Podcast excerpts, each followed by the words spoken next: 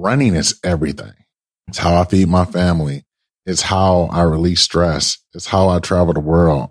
It's the game changer that took a boy from the Ravendale east side of Detroit who've had two brothers pass, live next to a crack house, go to school, flunk out, all of those hardships that I had growing up made it worth it. Like running took me to London one time. I wouldn't been able to do that if I didn't get into the sport of running.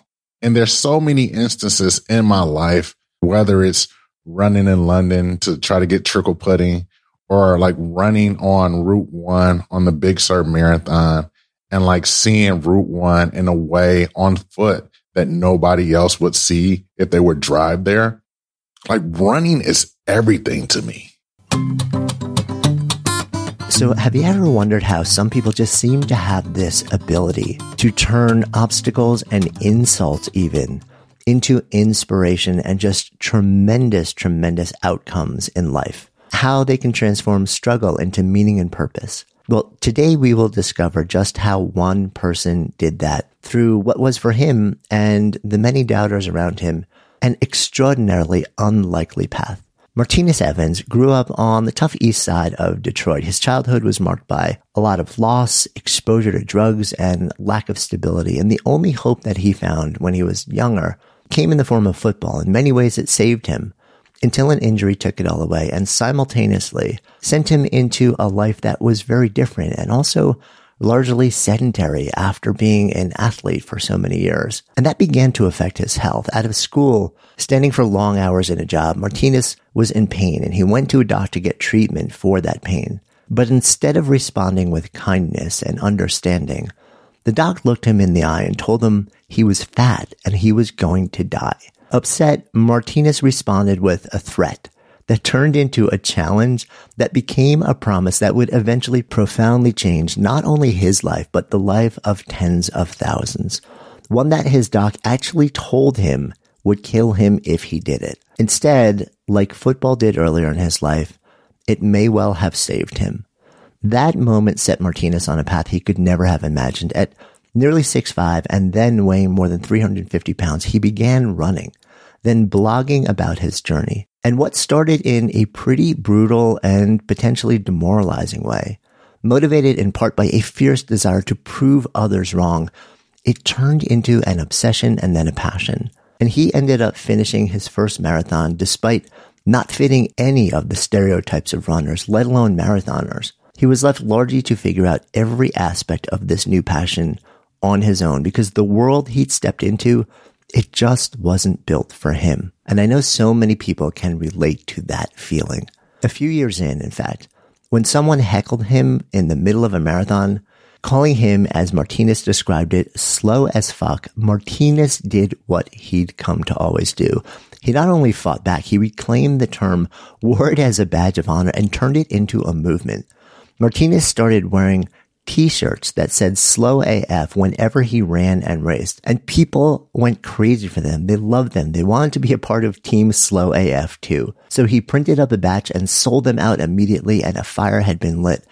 T-shirt wearers became a community and grew into the International Slow AF Run Club with over 10,000 members worldwide today, with gatherings and racers and apparel and merch and more. And Martinus, now a many-time marathoner and having completed many, many, many races of all different durations, has become a global ambassador for Adidas and collaborated with major fitness brands like Nike, Hoka, Saucony, Oakley, and so many others. He's been featured on the cover of Runner's World magazine and now can add author to his quill with his new book, Slow AF Run Club, the ultimate guide for anyone who wants to run.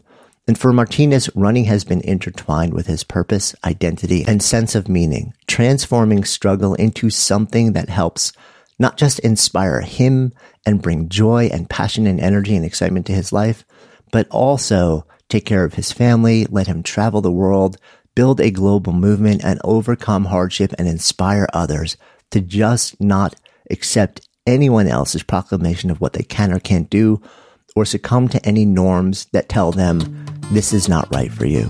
So excited to share this conversation. I'm Jonathan Fields, and this is Good Life Project.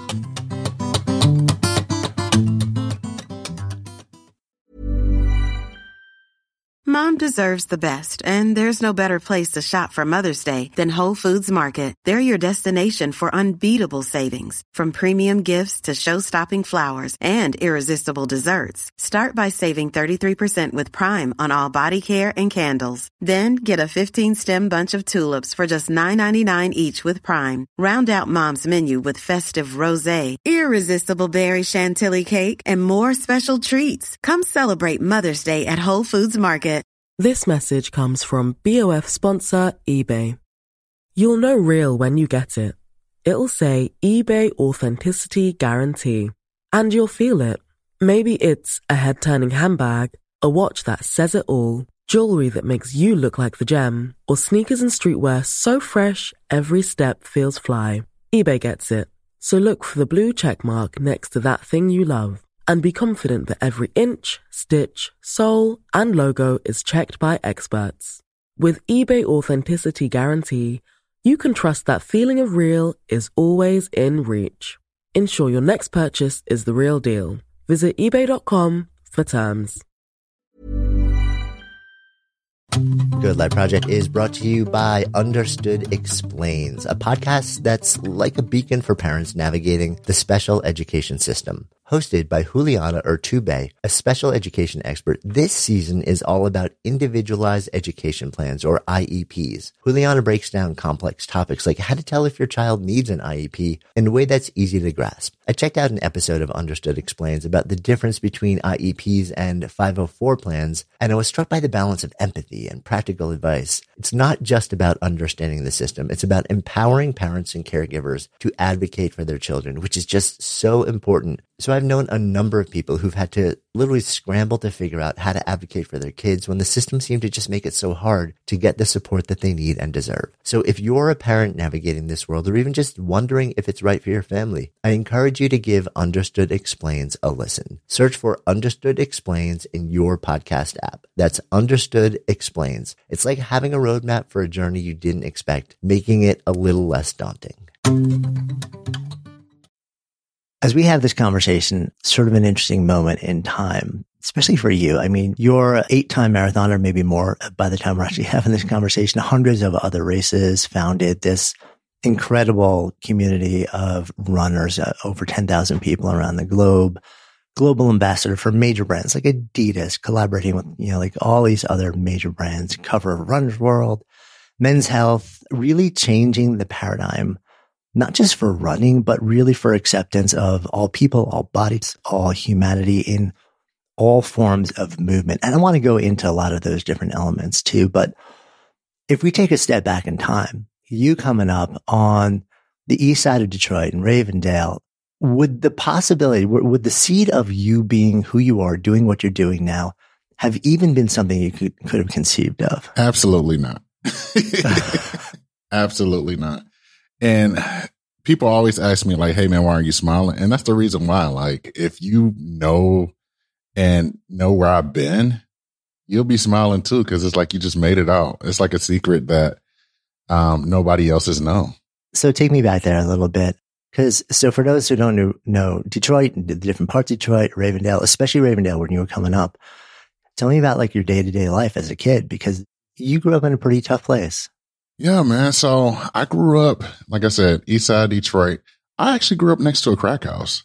Just imagine every day of your life going to school, having to pass this house and all the other things that come along with it, whether it's people outside, whether it's people on the ground, whether it's people in your backyard. You know, those are just things that I grew up with every day and just thought it was normal, actually before the age of 10, I had two brothers pass. So I had a brother who were actually in the drug game. And, you know, you know what they say with people who are in the drug game, you either in dead or in jail. He ended up passing. And then I had a brother, uh, die by suicide when I was 10.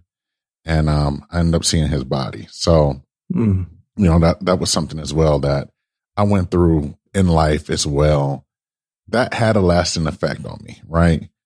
From that point on, I also battle with thoughts of, of suicide, right? Because seeing that at 10 and then realizing, well, if he did it and he used it as a, a reason to whatever problems that he was doing. Like I can do that as well.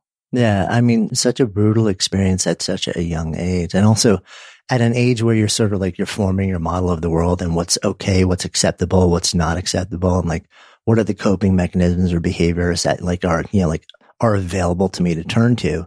And if you're struggling and you see something that is quote normalized even within like your family, I got to imagine the messages that were coming in were some healthy, but also some really like, unhealthy and dysfunctional. Absolutely. And that was just the thing. Growing up, you just was trying to make it.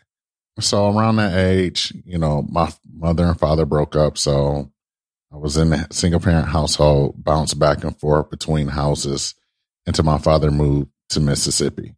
On that point, you know, I think one of the most saving graces of me was to play football. So in high school, I didn't even start playing football until like my junior year. And that was a saving grace for me. So as I were out playing football, some of my friends in the streets were still doing things in the streets, end up passing. It just makes it hard for me to believe that if I wasn't playing football, I would probably be in that same situation or there with them because that's what we did. Right. Yeah. I mean, it's interesting because you describe football as almost like this was a natural thing for you. But the way I've heard you tell it, like you were not a kid where you're like, okay, so born and raised as an athlete, constantly training all the time out there. You sort of shared some of what you went through, what you experienced. Who are you as a kid? Like, what's your identity? you know what? Nobody has ever asked me that. I would think I was just a normal kid in Detroit doing normal kid things, whether that's mischief, whether that's being on the block. I spent a lot of times riding bikes, for example. I remember getting in trouble a lot because my mother would be like, don't leave within the three block radius. Like, if you can't hear me scream your name, you went too far. And I always went too far. me and my friends would be in whole different other neighborhoods, sometimes like different sides of the town. So you know, we'll drive from or like ride our bikes from like the east side of Detroit to like Southfield, which is almost like 20 or so miles outside of the city. And just be riding bikes, doing stuff, going to parks, experiencing life. I would say that's what I did. While I wasn't athletic per se of uniform sports, like didn't play any organized sports, but I played a lot of sports on the street. So we there was always a basketball court or a basketball hoop on the street. Our friends, we always used to play football on the yards and get yelled at by our parents and their parents as well because grass was a status symbol.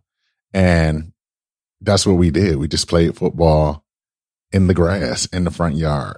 And like that was just life. So what makes you when you hit high school? what brings you to football? What brings you from just playing around the yard to saying like, this is something that I want to be a major devotion for me? And also, was it an easy step in or like, was there some resistance along the way? It was definitely some resistance. I really didn't want to play football.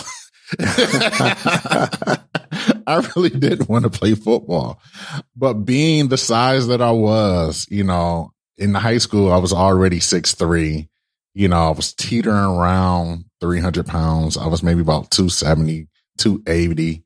And I grabbed the football coach's attention. Like, you know, you see somebody that big walking down the halls and you're a football coach, you're going to be like, what are you doing? are you playing football? Why aren't you on somebody's field? And during that time, I would C plus average student. Hmm. C plus, maybe C minus, D plus. Like my grades wasn't necessarily where it was, where it needed to be. I really didn't care about school during then. So I remember the football coach approaching me and being like, Hey, school is almost up. We're having football tryouts. You should try out. And I did. I tried out. Um, this was actually my sophomore year. So they're approaching my sophomore year. And I tried out and I get all the way to the point where it's GPA time. So like you pretty much got to show proof that you're actually eligible to play football. Right, right, right. And this is also the same day where you get your football pads. Like them checking your GPA and you getting getting access to the equipment room was the same day. Right. So this is big. Like this is the moment. It's make or break. This is big. This is the day that most people who are like trying out football is relishing because it's like, yeah, yeah. I can't wait to hit somebody. Like all the trash talking you've been doing, you know, we've been doing drills, conditioning, just, you know, regular drills, right? Like without hitting each other. so like this is the day where it's like, oh yeah, like we're going to hit some people today. He lines the coach, the head coach lines us all up in a line and goes down the line of like calling somebody's name, yelling out the GPA and like telling you to go to the, the equipment room. It comes to my name and I didn't have the grades for it. and I was far away from it. I was very far away from it as well. And the coach embarrassed me, man. Like just publicly? Yes. Huh. You know, I remember him being like, Evans. And I'm like, yeah, come here. And he's like, you know damn well you didn't have the grades to be on this football field. Why are you here? And me just be like, like, I came to play football. Y'all told me to come play and I'm here. He was like, you're wasting my time. You wasting everybody else's time while you are here trying to play football. Like your butt should have been in summer school getting your grades together to be on this field. And this is happening like you standing in front of everybody Yes. else. Man, what's that like? it was embarrassing. Oh man, it was embarrassing. but I think like that was the I wouldn't say tough love, but like that's what I needed then. Like nobody has ever I'm gonna- say stand stood up to me, but like there has never been a- an adult to have pushed back on what I've been doing throughout life until that time. Cause you Yeah. got to remember, I was in a single parent household. Brothers participated in, in the drug game. Like we, I ran the streets how I wanted to run the streets. You know, my mother worked two jobs, so nobody was at home to watch me. Right? Imagine being like I remember getting my first house key in the first grade. Her just giving me to you on a lanyard and being like, "Don't let nobody in the house." And, what did I do? I let everybody in the house, friends or whatever, right? Like, because there's nobody there to say otherwise. So that football coach was the first person to, you know, like I said, stand up, discipline, give me something that I didn't have. And it was embarrassing. And I did not like that feeling. Hmm. I did not like that feeling. That moment, I was like, okay, I know what I need to do. Like, so I didn't make the football team my sophomore year, but I remember being like that whole semester and telling myself, like, I need to make these grades so I can be on the football team. I mean, it's interesting, right? Because something that where for a lot of people, that sort of public dressing down would have been demoralizing and Yeah. basically said, I'm out. That's it. Like I'm done. It might not have been a great behavior, right? Mhm. But at the same time, there was something in you that said, no, I'll show him. Yeah. You know, I'm actually going to go back. I'm going to actually do what I need to do to step back in here and say like, you're on, you're ready. Yeah. Where's that come from? John, I think I just have a problem with authority.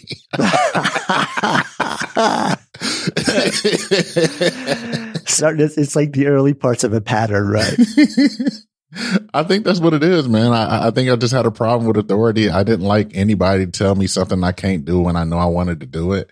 And that just pissed me off. I'm pretty sure as we continue to go, like continue to talk, you'll you'll see a pattern of somebody telling me I can't do something. It pisses me off. And then I go out and do it.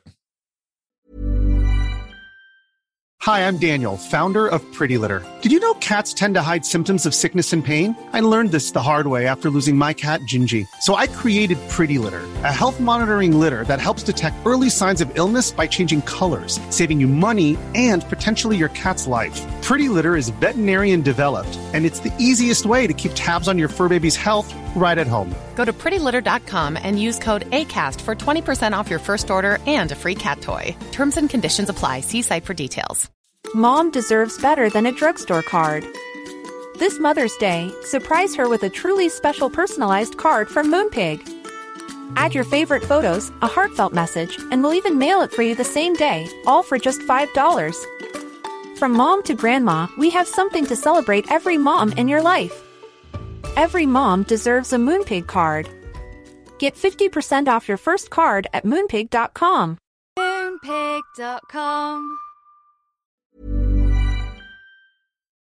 Good Life Project is sponsored by NetSuite. So I remember when our businesses were just starting to really scale. It was amazing and also added complexity and stress. And the things that I used to do in hours were taking days, too many spreadsheets, too many systems, no single source of truth. If that sounds familiar. You should know these numbers. 37,000 25 and 1. 37,000 businesses have upgraded to NetSuite by Oracle. 25. NetSuite turns 25 this year. That's 25 years of helping businesses do more with less, close their books in days, not weeks, and drive down costs. And one, because your business is one of a kind. So you get a customized solution for all of your key performance indicators in one efficient system with one source of truth, manage risk, get reliable forecasts, and improve margins. Everything you need to grow all in one place. And right now, download NetSuite's popular KPI checklist designed to give you consistently excellent performance absolutely free at netsuite.com slash goodlife. That's netsuite.com slash goodlife to get your own KPI checklist. netsuite.com slash goodlife.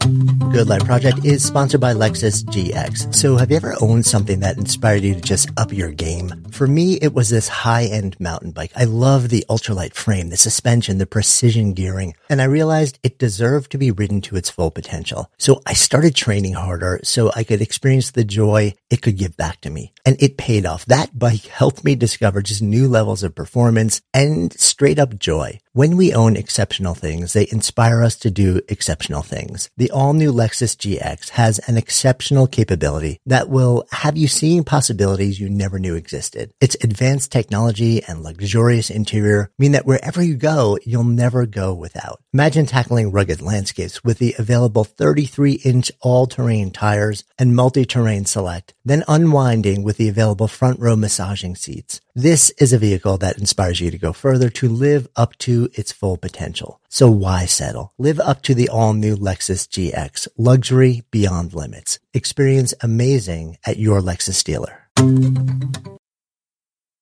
So you end up on the team, you end up playing, and I guess you're, you know, like you're, you end up uh, with a scholarship for football to end up going to school. Yeah. You go to school and then you come out. Yeah.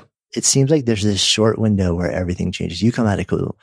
You're now a quote ex football player Mhm. and you got to go out into the real world and start taking care of yourself. For a lot of people, especially because it sounds like football became really sort of like a core part of your identity for a chunk of years, really formative years. When you leave that behind, it can cause all sorts of mayhem. I'm curious when you sort of like step out and you're like, okay, I'm not just, you know, like, I'm not leaving school, but I'm also, there's a part of my identity that seems like there's no logical way for me to stay with it anymore. What's that like leaving that behind and trying to figure out, okay, who, who am I now? Chaos. Yeah. Chaos. So yeah, I ended up losing my football scholarship because the football coach quit. I ended up transferring to a completely different school. I went to that school with, I don't know, 3.7, 3.8 GPA. Cause you know, you got the perks of being as a collegiate athlete. So you got study table, you got tutors, you got all of this stuff, right? You got the excuses of being an athlete that kind of let you kind of coast throughout school, more or less. So I transferred to a school back home in Michigan, right? Well, you know, like I said, I'm from Michigan. So we got University of Michigan, we got Michigan State, and like these are considered public Ivies in the state of Michigan or just in the universe. And then all the other schools are schools who are pretty much competing with them to say like, well, we're not MSU or we're not U of M, but we're just as hard or we have just as the rigor, right? Hmm. So I go to one of these schools, Central Michigan University. So it's a school, mid tier school that has a chip on its shoulder that has two public Ivies. And they're like, we're going to be tough as, tough as nails because of it. So I transfer there with my 3.7 GPA, get there on an academic scholarship, and I flunk out my first semester. Mm. 1.2 GPA. It was just a, a complete culture shift, man. Imagine, like I said, tutors, study table, all the other perks that came with being a collegiate athlete, transferring to a whole nother school, having those habits or that aura around you, but nobody else's care and flunking out, getting a 1.2. And I remember talking to some of my professors and being like, but I was here for every class. Like, don't that count for something? And they was like, but you didn't do any work. And, you know, it was one of those things where in my previous school, me showing up to class counted as a percentage of my grade because I was on the football team, right? Like I had that privilege. And I went to this other school and they did not care. Actually, some of the courses that I took, they pride themselves on having a certain amount of a failure rate. So for example, I was taking an anatomy class, I had a 30% failure rate in this class and they pride themselves on having a 30% failure rate for anatomy and physiology. When you talk about a disruption, you go from being somewhere where you're on scholarship, where you've got all the support in the world, and then being somewhere where, you know, it's all of that gets taken away right. overnight.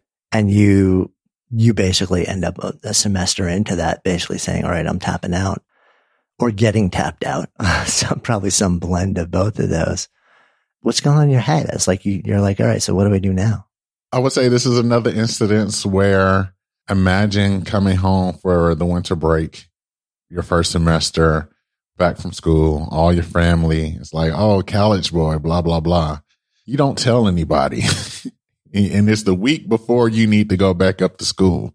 and that pit in your stomach is there and it's getting deeper and deeper of like, I have a truth that needs to come out because people are expecting me to go back to school.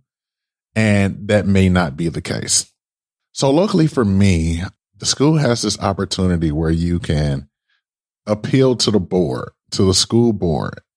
And they have like this panel that you have to like write a letter to and let them know what took you off the rails. And I remember going there, that letter and note, and sitting in front of a board of six people and behind a desk and like me shaking, literally shaking, trying to read this letter of why I came to the school with a 3.7. And then my first semester, I have a 1.2 and it sucked. and it sucked. And I remember as the board was pretty much you, read the letter and then the board pretty much argues in front of you whether or not you should stay. Like they vote right then and there. Of uh, I don't know if this story's compelling. I don't know, blah, blah, blah. Somebody's like, well, you know, he came from another school, GPA. And then you try to get it into there. And like one of the guys like, well, if we let him in, like who's to say he's not just going to flunk out again? And me interject to say, well, if I get back in, that's something you ain't never got to worry about. And I guarantee you that. I got back in by one vote. Mm. And from that point on, I was like, I know what I got to do. I got to prove them wrong because they think that I'm just a kid from Detroit. I don't belong here. And I know damn well that I do belong here. Yeah. So did you? Yeah. So I end up going there. The next semester, I end up getting like a 3.5 and eventually graduated. And then, you know, continued on with life. Yeah.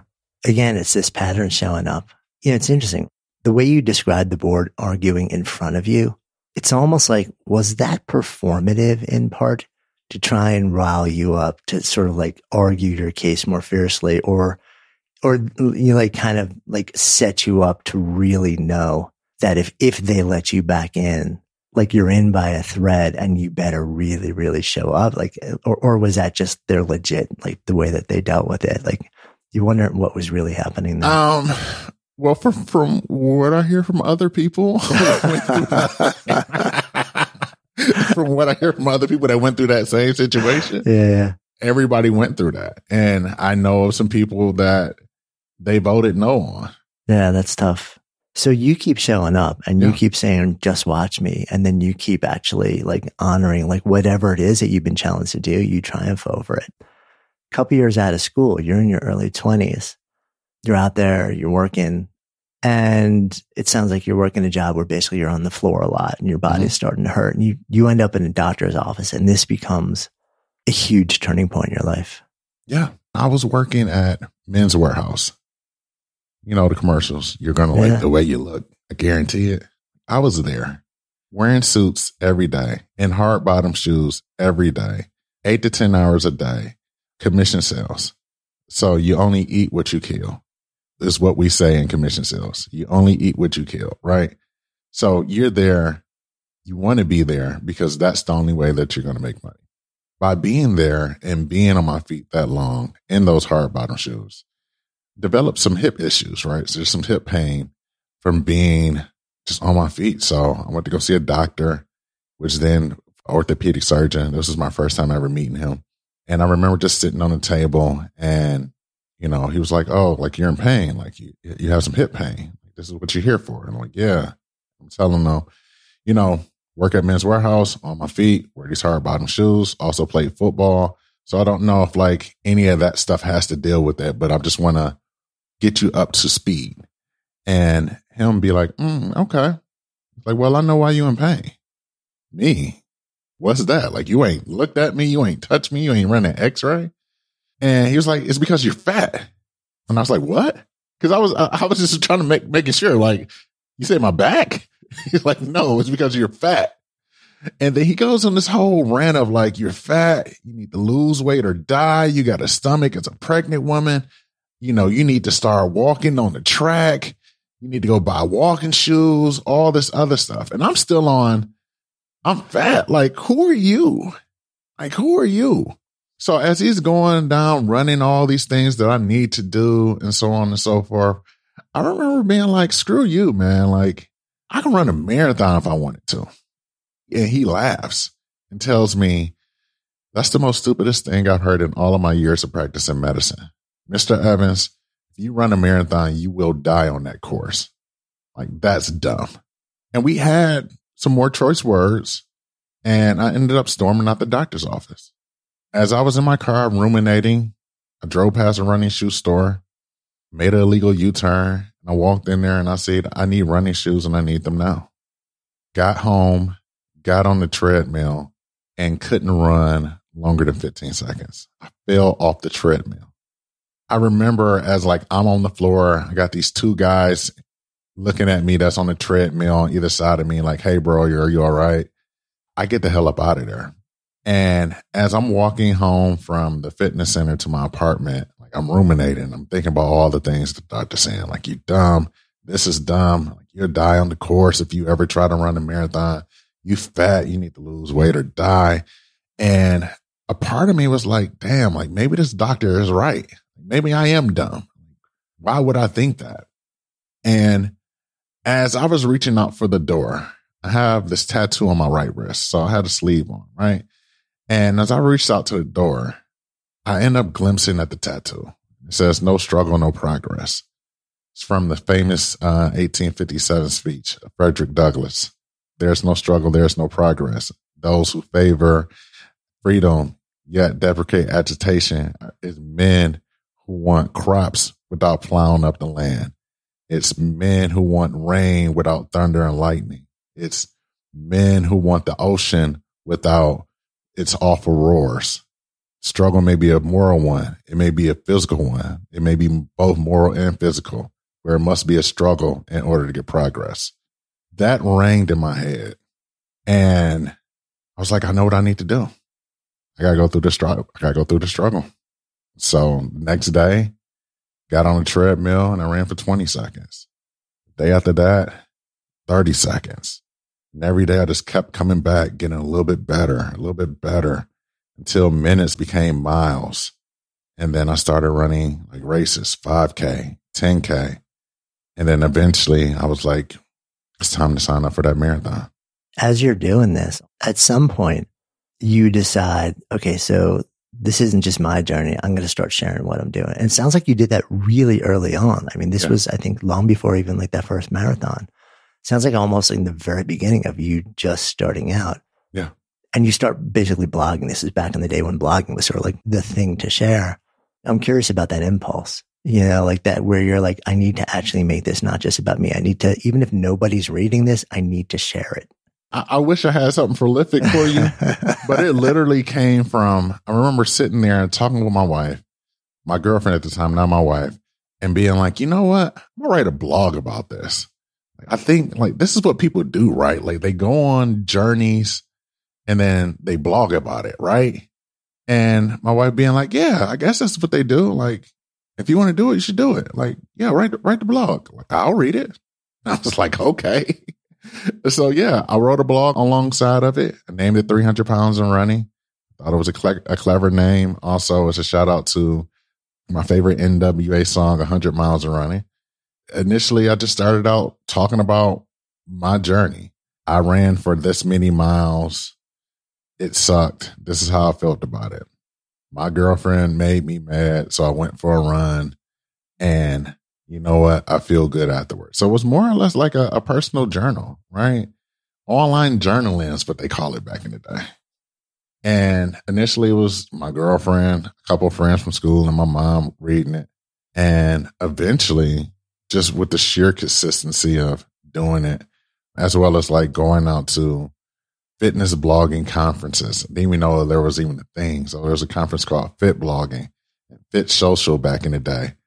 And I would just go and it would be other people blogging about their journey as well, whether it's weight loss or just fitness and doing the same thing.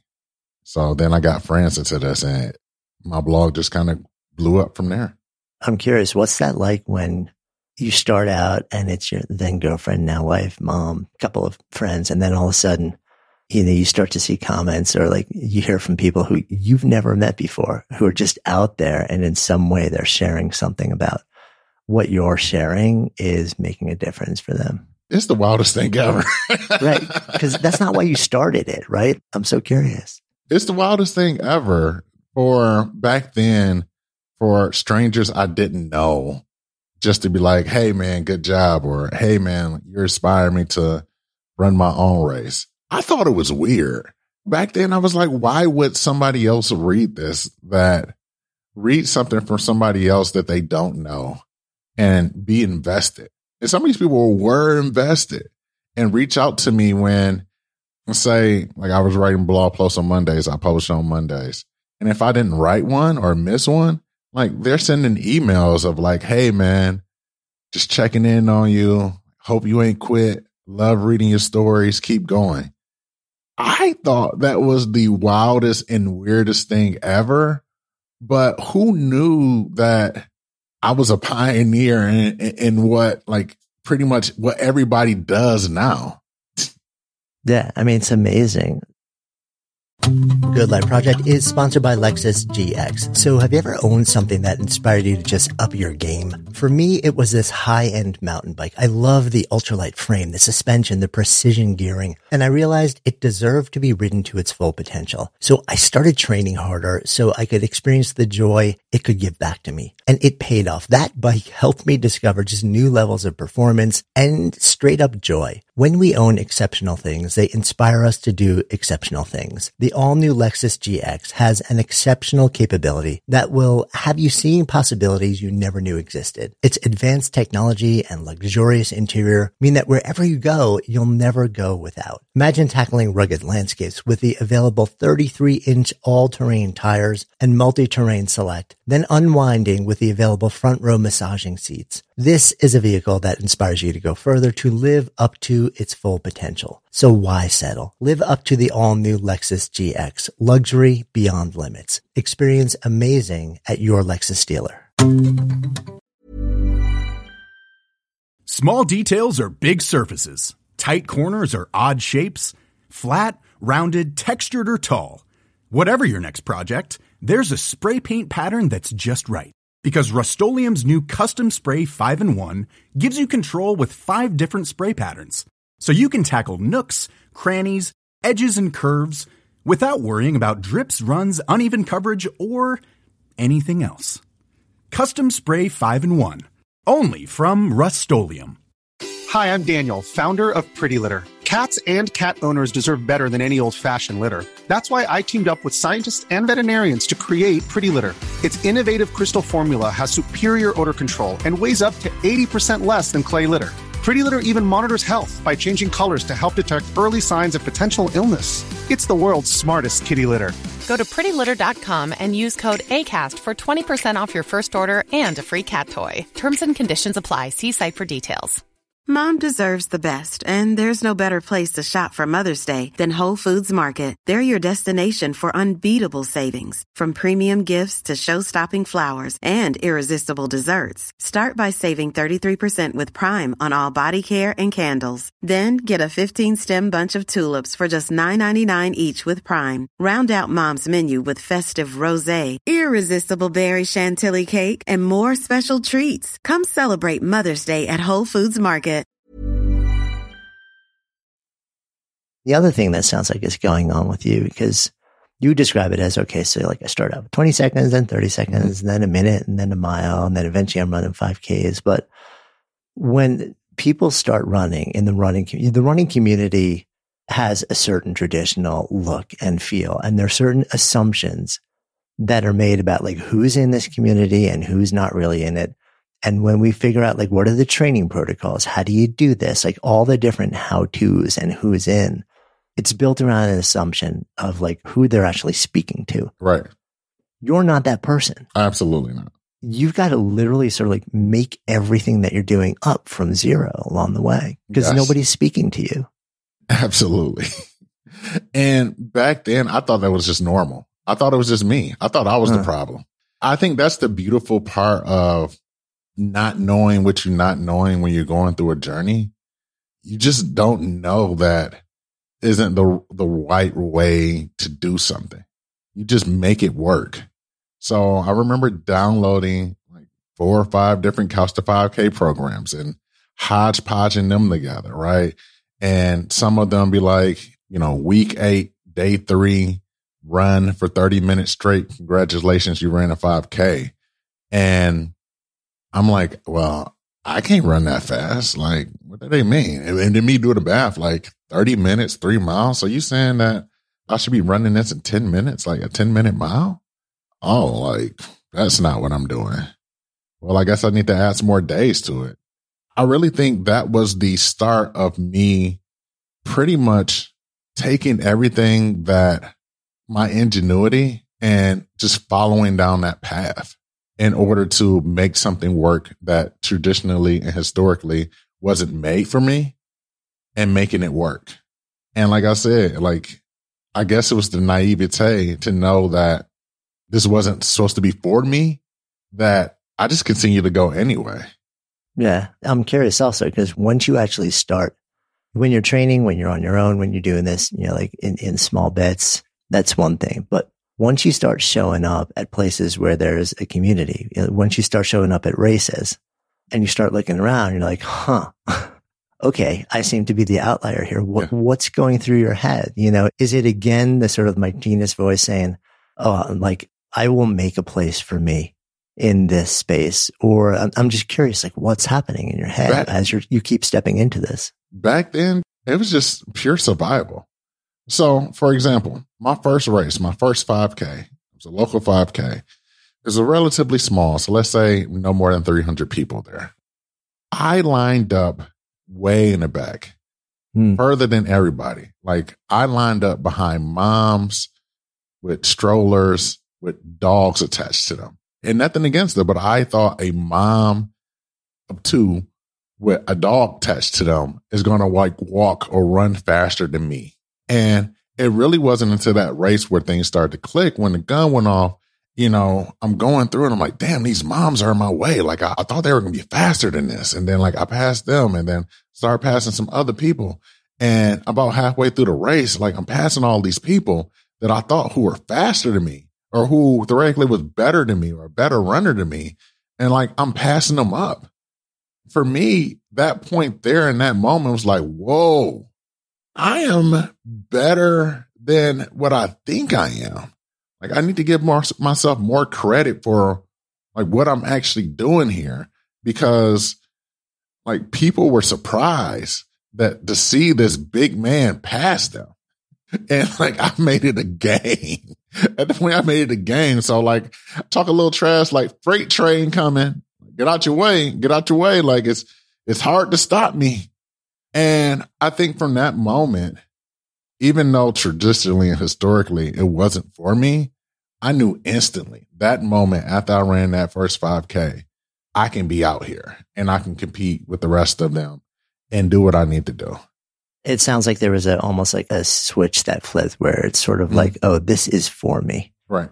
But also, and I need to do it in a way, I need to make it for me. I need to actually like understand how, like, how to do this in a way that supports me because it seems like nobody else has come before and sort of like created the path. So I need to actually create that path yourself. I mean, you end up saying yes to this over and over. Eventually, you, you find yourself in your first marathon. I think it's late October when the first one was. Mm-hmm. Am, am I right on that timing? So it's like you spent a serious investment of time and energy and resources, and you're reinforcing this sense of like, I'm stepping into the, not just the activity of running, but the identity of I am a runner. Mm-hmm. This isn't just what I do. This is also who I am. And then you go out and you, you run a marathon and you finish this. And then a couple months later, you get in a car accident, which pulls you out of the ability to do this thing, which has now become a central part of your identity for like a chunk of time. I have to imagine that was really hard at that moment, especially because like you're early in this and you're really building momentum. It sucked. oh man, I think those were some of the hardest parts of my life to go through, right? I got very depressed, had some suicidal ideation. I think I was more upset that it was taken away from me. Like it was one thing if I decided to put down running and I'm like, all right, like that's great. But for this car accident to to take it away from me for, you know, seven, eight months, it was not my best day. I was not fun to be around because I was sad, I was depressed, I was all these things, right? And it was also one of those times where one of my biggest revelations when it comes to just being the man that I am now. And that was, I remember driving and, you know, it was like, I was in Connecticut at the time. So it's a brisk, it's like one of the first 50 degree days. Sun is out. Usually you see some, somebody barbecuing and people out running. And I remember telling myself, like, man, you know what? Like, if I ever get to run again, I'm going to do it with the amount of joy that I wish I would have mm-hmm. did it. Like, I'm just going to do it. I'm going to have fun. I don't care if I lose weight. I don't care if I gain weight. I'm just going to run because it was the thing that made me happy. And it was my thing and it was taken away from me. And I just want it back so much when you start to realize that it's coming back, that had to have been an amazing feeling. Like, oh, this is actually, it's not gone forever. Like, I get to step back into this. And it sounds like, you know, when you do, not that every step is fun, not that there's no struggle, especially when you're running distance, but it sounds like there's a level of just presence and savoring in you yeah. when you're doing it. It's funny. You end up recovering, you end up back in the game, you end up marathoning and like doing all sorts of races again comes a point fairly soon after that where it sounds like, I mean, you're talking about how you would kind of jokingly trash talk as you were sort of like running past people in the early yeah. days.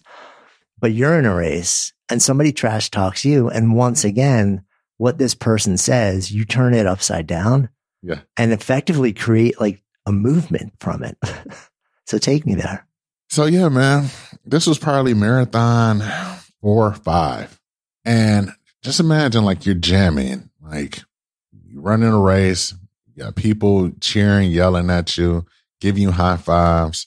You got your headphones on, you got your favorite tunes playing, you singing along. And then out the corner of your eye, you see like somebody doing like big gestures out the corner of your eye.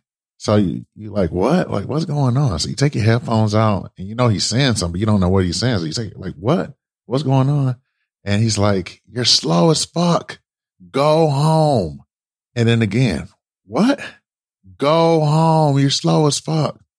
And, you know, there's this quote that's like, you know, some of your biggest critics would be individuals that who are not even in the arena or something like that. Right. And I remember saying to him, like, you're not even running the race. Like you're not even in an arena. Like, why do you have something to say about me and what I'm doing? Like you're sitting here, you're drinking, you're drunk, you go home. I finished the race and that experience resonated with me. I think as a big middle finger to him, I started to wear slow AF on across my shirt to all the races that I started to run from that point on. And like people found it hilarious. You the mean how many high fives I got, people laughing. Uh, and it's not like laughing at you, like they're laughing with you because they yeah. understand the joke of like, I'm slow AF, right? It got so popular that people was like, Hey man, like, do you sell these shirts? And the entrepreneur spirit in me was like, well, I do now. so I, I, sold the first weekend, I, I opened it up for sale. I sold 500 shirts in the first weekend. Unbelievable. Couldn't believe I had something, right? So people started getting these shirts. They started to wear them. More people started to buy them. And somebody reached out to me. It's like, Hey man, like, do you have a Facebook group or something? Like, I want to hang out with these people who also got these shirts. Like I, I, occasionally see somebody at another race wearing it. Like I want to be able to hang out with these people. Like, is there a group or a community? And then I was like, there is now. and it kind of grew from there, right? It, it kind of grew from like this small community that had about 40 people. And we were, you know, figuring out what, what racers we were all running just so we can like run together and have fun because, you know, the thing was, you know, we're all running these races. We're in the back of the pack. Sometimes it can get lonely, especially when you don't know nobody else. Like there's not many people cheering for you at that time. So we, we just figured, hey, like we'll just get together, run races together. The pandemic happened.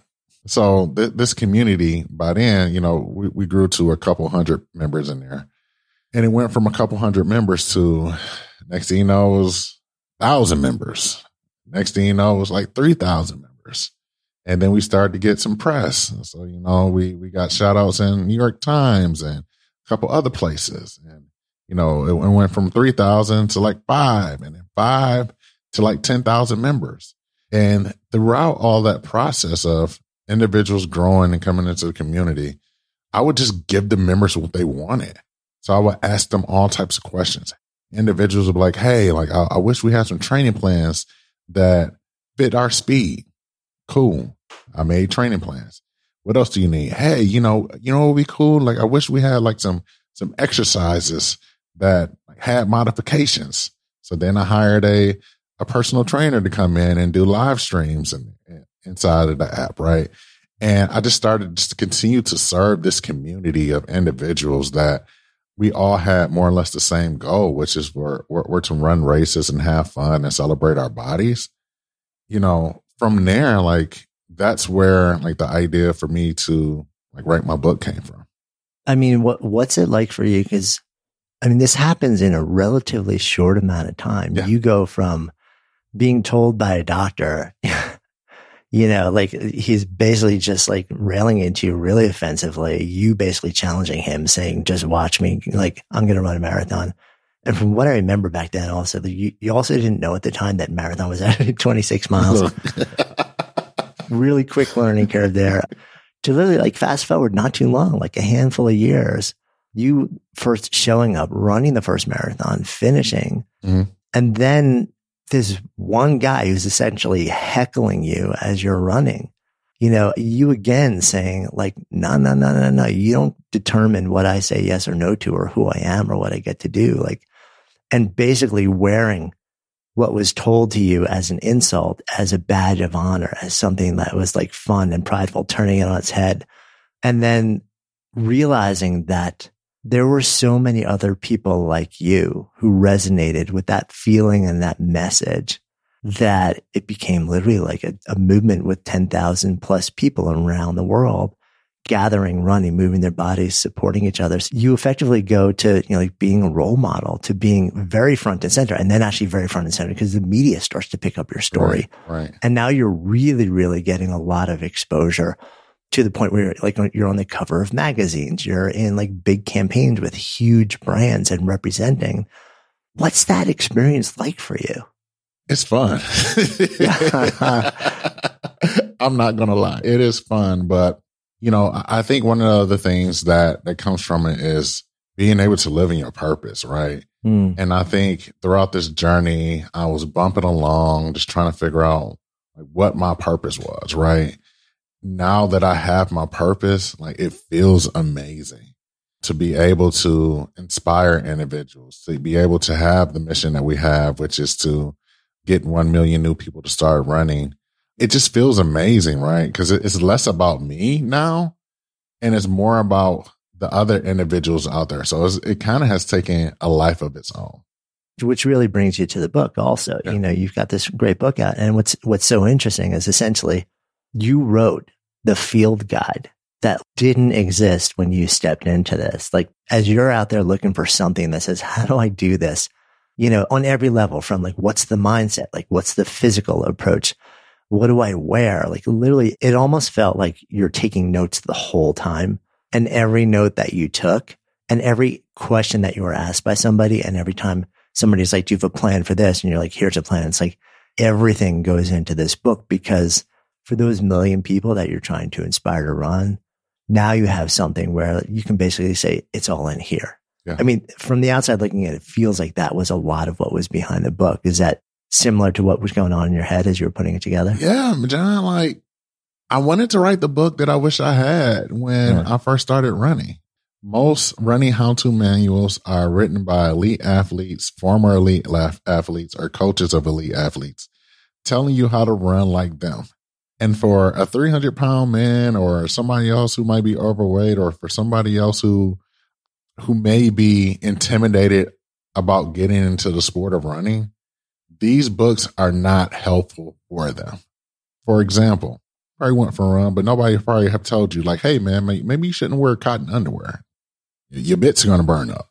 Did you know like there's this thing called bloody nipples because like the friction, if you see people who are running races, you'll see like a blood stain from like their chest area that runs all the way down. Or for example, you think you're gonna go run, you're like you're gonna wake up in the morning, you're not gonna get something to eat because you think like running on an empty stomach is gonna help you lose weight or lose those couple of pounds. What if I told you I did that and I got lightheaded and had to call my wife to come get me? So like these types of things were not in the other books. And these are all the things that I had to learn the hard way. And what people that I've trained had to learn the hard way as well. So I'm just serving the purpose of being the person or being the change I want to see. I recently heard a quote that says, you know, the best way to complain is to make things. And mm. I think that's what I was doing with this book was complaining. yeah, it's funny. You and I have a mutual friend in Tina Roth Eisenberg, founder of Creative Mornings. And actually, I remember her saying to me years ago that she had a rule, which is the third time she complains about something, she has to fix it. Yeah. she has to do something to fix it. She's like, she's not allowed to complain. Like, again, she just has to fix it. And that's basically what you're saying you know, it's amazing because it's everything. It's a living. It's an identity. You're in support of a huge and fast growing community. I mean, when you look back over this experience, what do you feel like running, not just the act of running, but the identity of a runner, stepping into the identity of the runner, like the, the commu- sense of community, all of these different things. What do you sense is sort of like has made, what about all of that has made the biggest difference in your life? What's the biggest impact or change that this has all brought to you?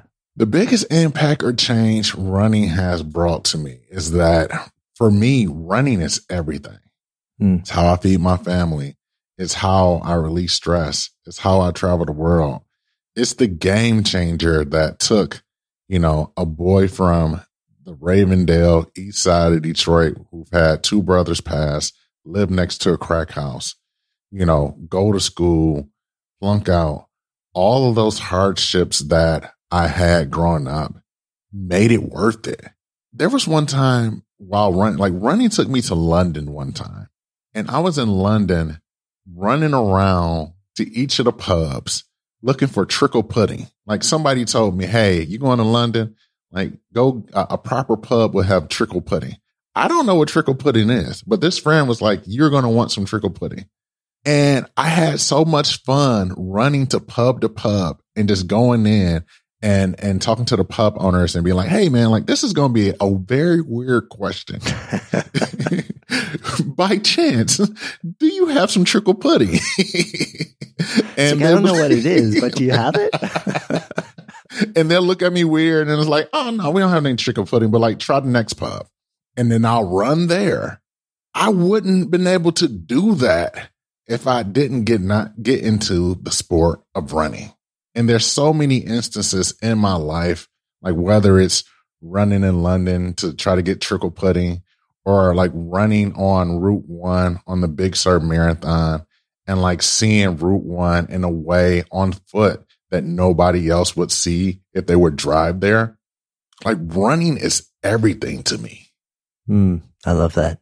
It feels like a good place for us to come full circle too. So in this container of Good Life Project, if I offer up the phrase to live a good life, what comes up? To live a good life is to live in your mission and understand that all of the things that you've been through is a setup for all the things to come. That's a good life. Mm, thank you.